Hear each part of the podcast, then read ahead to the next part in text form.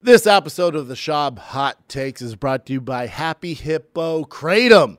Anything you see that I do, the million podcasts that I do, the thousands of stand up comedy sets I do around town, all around the world, I'm always on one thing, one thing only. A lot of whiskey, a lot of Kratom.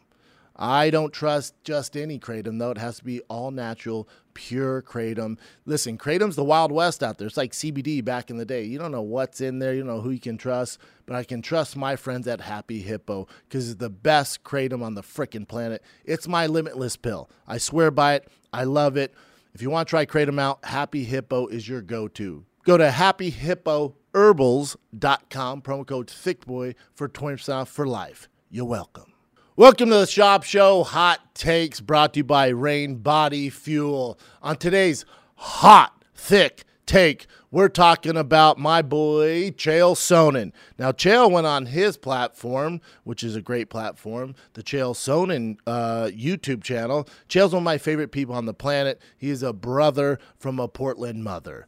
But here's the thing Chael goes on to say that he likes Jake Paul versus Robbie Lawler. It makes a lot of sense. And I couldn't disagree any more with my friend Chael Sonnen. He's one of the most brilliant minds out there, but he is dead wrong on this.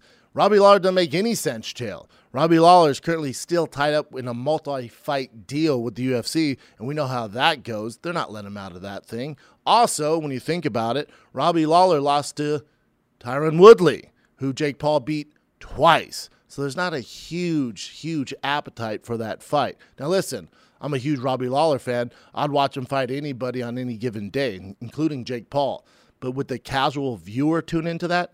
Maybe it's an exciting fight. It's never happening though. The odds are more likely that Dana White releases Nate Diaz because he's alluded to that and said the fight that makes most sense for Nate is to fight Jake Paul. Well, let him go. Release him for God's sakes, man. Do us all a favor.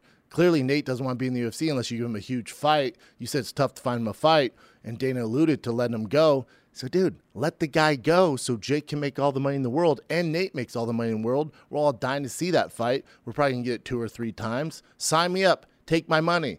Bottom line is Robbie Lawler makes no sense because he's under contract with the UFC.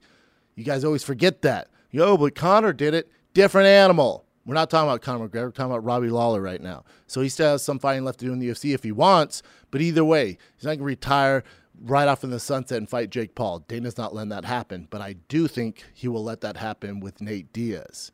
And I hope that happens.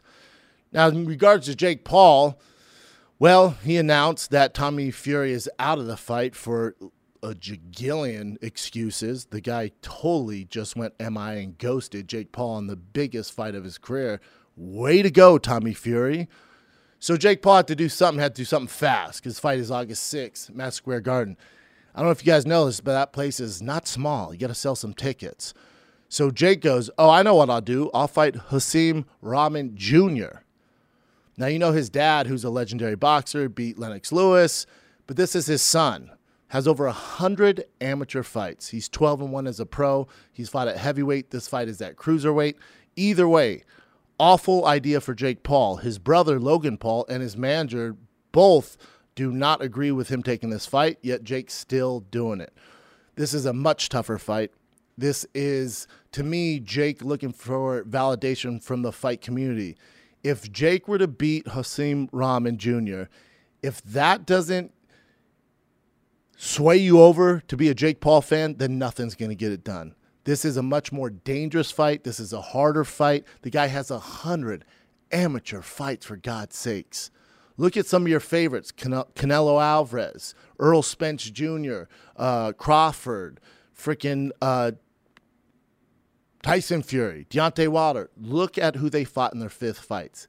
It doesn't look like Jake Paul's opponent. So hats off to Jake Paul. This is a much tougher fight, much lesser known fighter. So I don't know how the pay per view is going to do, but I wish him the best.